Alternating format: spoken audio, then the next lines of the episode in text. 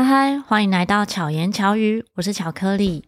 这阵子收到几个私讯留言，都提到说听巧言巧语的时候呢，都很期待听到单口的部分。所以这一集呢，就是我单口跟大家分享。但是在录制之前，又陷入这个嗯，我要讲什么主题的回圈。虽然列好的主题有很多，也都没有录制，但是每次要讲的时候呢，没有特别想讲，就觉得哎，看着这些主题它没有发光，就不是我想讲的。于是我就问小雨，我老公说：“你给我一个单词好了，你想要听什么呢？”大家猜猜看他讲什么？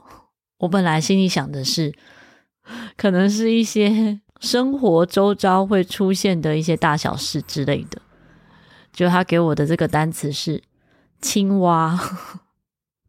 我想一下，嗯，既然我都这样问他了，然后他又给我这个青蛙这个词，就是要我分享跟青蛙有关的事嘛。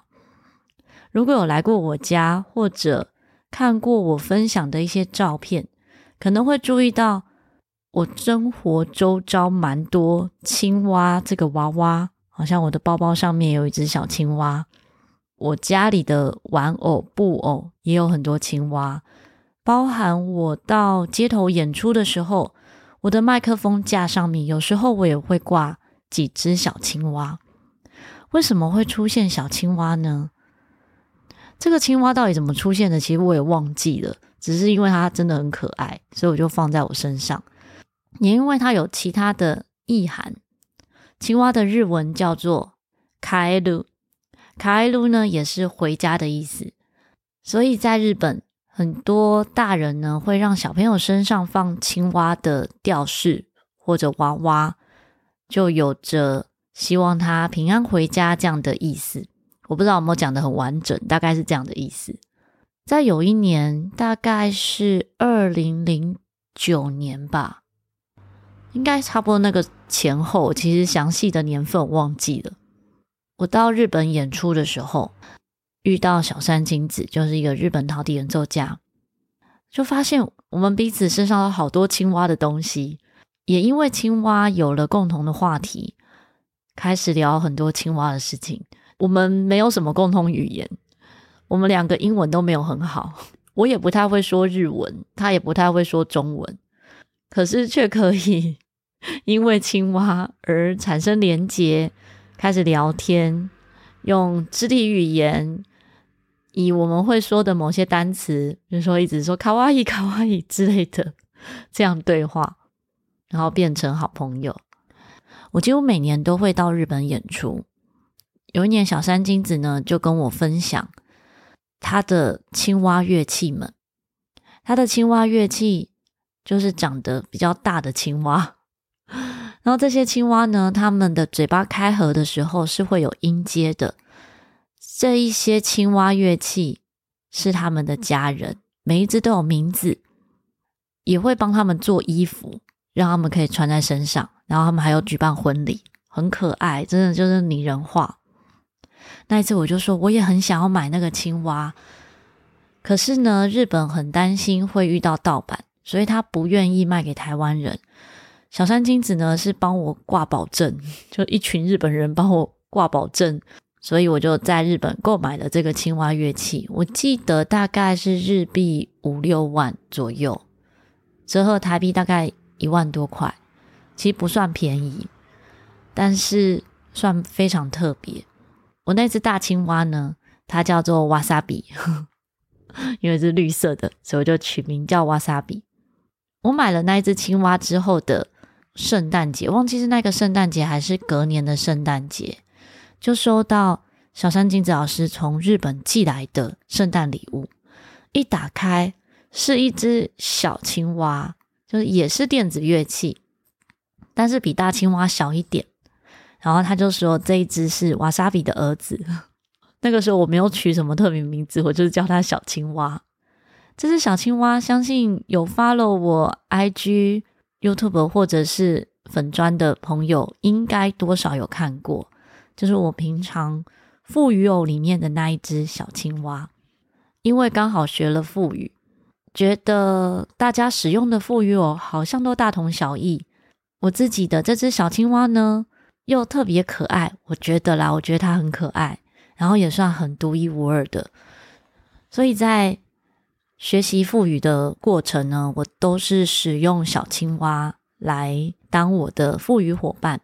但是以腹语来说，小青蛙真的太小了，在公开场合演出的时候，它看起来非常娇小，比较不起眼。像 Lonan 就比较大，比较容易被看见，这也是蛮有趣的。有几次在偏乡义演的时候，如果是带着小青蛙，然后使用腹语，有一些小朋友不会觉得我是在表演腹语，他们会觉得是小青蛙自己会讲话。因为它的肚子呢，有一个看起来像喇叭的样子，反而是 Lonan 出现的时候，大家会觉得哦，Lonan 好像很神奇，有魔法，他怎么会说话呢？这样子，所以这也是蛮有趣的。因为这样子的缘分，现在回头来看，会觉得真的每一刻都很神奇。像昨天是 TTC 讲师音乐会的聚会。TTC 是 Technics Teaching Club 国际牌讲师俱乐部。现在国际牌这个电子琴的厂牌其实已经结束了，因为国际牌有更多更赚钱的事情。可是，在当时，它的电子琴的音色真的是做到连现在还有在使用这些琴的老师们呢，都还是赞不绝口。这一群老师呢，也认识真的横跨四代。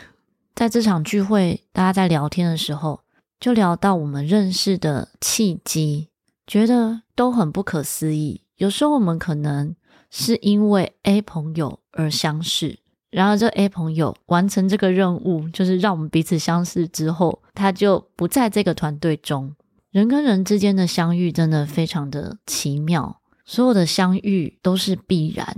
我们觉得的偶然，真的有时候不一定是偶然。就像我常常会巧遇不同的朋友，会觉得这些巧遇是很美妙的缘分。每次在思考主题的时候呢，头脑里面都会浮现一些句子或者想要讲的片段。其中一个浮现的是：如果不是自己默许，没有人可以伤害你。前阵子有朋友就跟我聊到类似的话题，他觉得因为我很乐观。好像发生什么受伤害的事情啊，或者别人看起来好像很严重的事，在我头脑里好像不怎么把它当一回事，就让它过去了。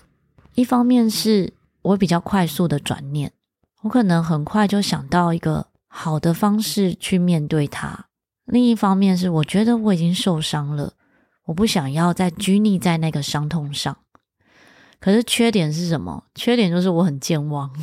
我讲完之后我就忘记了，像前几集我分享的内容，可能刚好有讲到某些关系，那周遭的朋友听完了之后，知道我讲的是谁，就问我说：“诶，那你还好吗？”我说：“哈，什么还好？我都很好啊，我完全忘记我讲了什么，应该说我完全忘记那一个事件。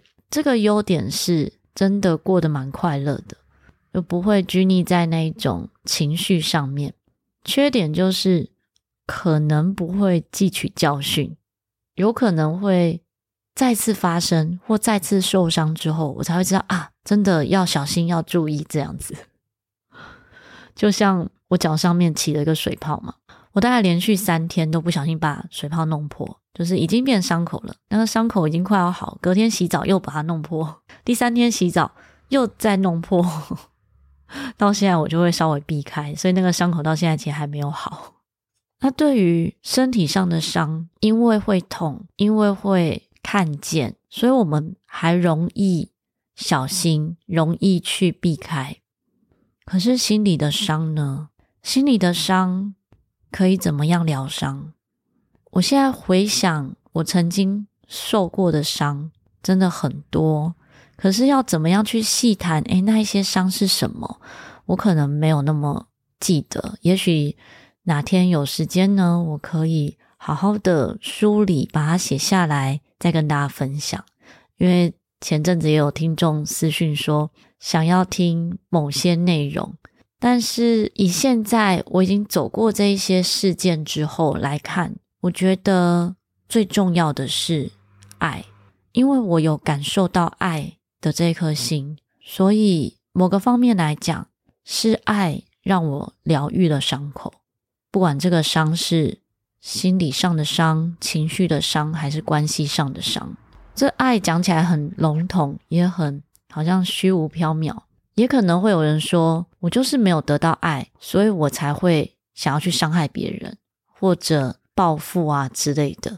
在我来讲，我也不一定是一直得到爱的那个人。当然，我的家人是爱我的。可是，你有没有打开这个感官，去感受这个世界、这个周遭、这些朋友，或是你的家人给你的爱呢？像现在不是很多短影片会分享，诶，你应该做些什么？什么人生道理啊，非常非常多。我周遭有很多朋友开始做这样类型的短影片。我看了这些短影片之后，就觉得说，我刚好是相反。有些人会说，你想要得到幸运，你就要去帮助别人。我觉得我的相反是，因为我一直帮助别人，所以我得到很多幸运。因为我愿意去爱，所以我得到很多爱。在这个之前，我并没有去思考，我是不是一个交换的条件。我想要得到爱，所以我去爱别人。我觉得我刚好是相反的，我没有思考这个环节，但是得到了这个结果。所以，倘若你正处于有点受伤，不管是什么样的伤，你觉得好像快要没有力气了，你真的可以爱别人吗？也许不用从爱别人开始，你可以先从分享你喜欢的事情出发，因为这个分享，因为。这个付出，可能你会收获到不同的事情。当然，这个前提是你真的要好好感受。只要你有一颗感受爱的心，你就会发现更多更多的爱。因为我们怎么想，你就会看见什么。我们想要看见爱，其实你就会看见它。如果你的头脑里面只有思考到可能一些比较负面的词，那么你就会看到这些事情的发生。就像我觉得我很幸运，我真的常常发生大大小的事情，都觉得我很幸运，所以我周遭朋友也会说啊，你就是天生幸运啊。的确，可是这个天生幸运是怎么来的？如果同样的事件发生在别人身上，其实有可能会被解读成水逆，很衰。但是我在这些事情的背后呢，我会看到好的地方，那那个好的地方就成为我的幸运。今天讲着讲着呢，就又像是布朗尼运动。其实我已经快要分不清布朗尼运动 跟我有设主题的差别在哪里。我现在差不多就是射箭画靶。我先讲了内容之后，再来思考主题是什么。大概我单口的巧言巧语都差不多是这个样子。所以有时候我录完之后就很担心说。会不会太没有内容啊？所以就会一直问我周遭的 podcaster 啊，或者一些有在听我节目的朋友，就问他们说，觉得这集会不会太没内容，会太无聊吗？结果都得到蛮多正面的评价。我不知道是因为他们是我朋友，是我比较忠实的听众，所以这样讲，还是大家都这么觉得呢？我真的也蛮需要大家给我一些回馈。最近呢，很开心有收到很多的留言回馈，不过这很多的留言回馈呢，都来自忠实支持的侯师兄。拿来跟大家分享侯师兄的几则留言。侯师兄在巧遇达人一一八大理石这一集说：“真的是隔行如隔山，大理石可是巧克力迪的远亲呢，学问可不小哦。”其实这一集。除了侯师兄公开留言之外呢，我也收到几个朋友私讯提到，哦，他真的也很喜欢大理石，尤其在做装潢的时候，有朋友本来是想要在家里面做大理石的桌子，就一个小长桌，就没有很长的，大概就要十几二十万。然后他说他听了这一集之后才知道，啊，原来电视墙要几十万更贵哦。接着侯师兄在 EP 一三二关系这一集。留言说：“时间过得好快哦，一年又要过去了。以前小时候都想要过年可以领红包，可是过年都要等好久。长大了开始上班赚钱发红包的时候，过年怎么很快就到了？所以时间的长短常常是看我们的日子好不好过而定的吧。生活除了活在当下之外，我觉得人生要有目标，这样每天才有动力向前迈进。在此岁末年中，祝福巧克力和可可粉们新年快乐，阖家平安，心想事成。特别祝福巧克力龙年行大运。P.S. 奇怪，为何每次留言的人都那么少？希望明年更多人收听巧言巧语，也更多人留言，也更多人抖内。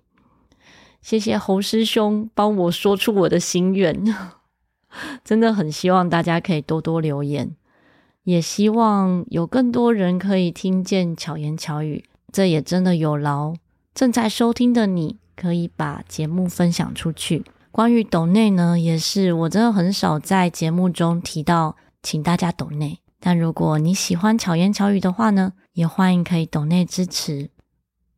其实这几年我在包红包的时候，会觉得可以包出很多红包是一件很幸福的事情。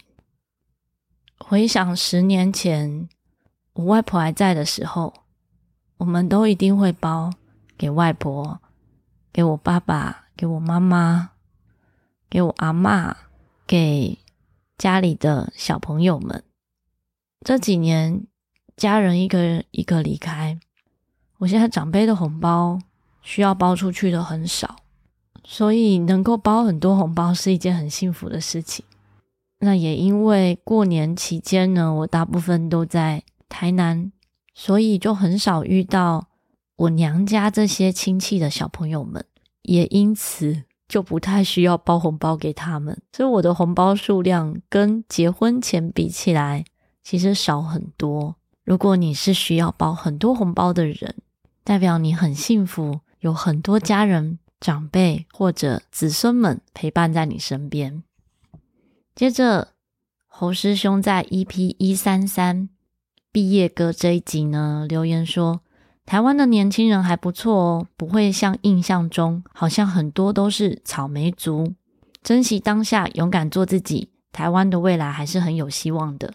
我在剪辑这一集的时候，我也真的觉得很棒。无论他们分享到音乐的部分，还是自己对于未来的想法，都充满着希望。也收到一个私讯留言呢，讲到因为听了这一集之后，开始燃起他的创作魂。让他也继续尝试创作这件事情。再来，侯师兄的最后一则留言：巧遇达人一二零配音员郭林的这一集，侯师兄说：“哇，是田中先生呢，好喜欢他的声音。听完访谈也更喜欢这个人了，也很想听听他的歌声。不知道他如果唱张雨生的成名曲《我的未来不是梦》，是否也是一鸣惊人？”希望今年十二月十四还能在鲁巴头年度陶笛音乐会中看到他的风采哦。另外，我还是相信人类因梦想而伟大，因为人无远虑，必有近忧啊。其实郭林呢，在前阵子跟我另外一群朋友，他们就有一场演唱会，那郭林就有唱两首歌啊，我有在现场聆听，都是属于 ACG 类型的音乐。假使喜欢他的歌声，期待他其他作品的话呢，可以 follow 他的粉专，相信后续还会有其他的音乐活动。那关于梦想这一件事情，我觉得只是每个人的定义不一样，并不是没有讲梦想这两个字就代表没有目标。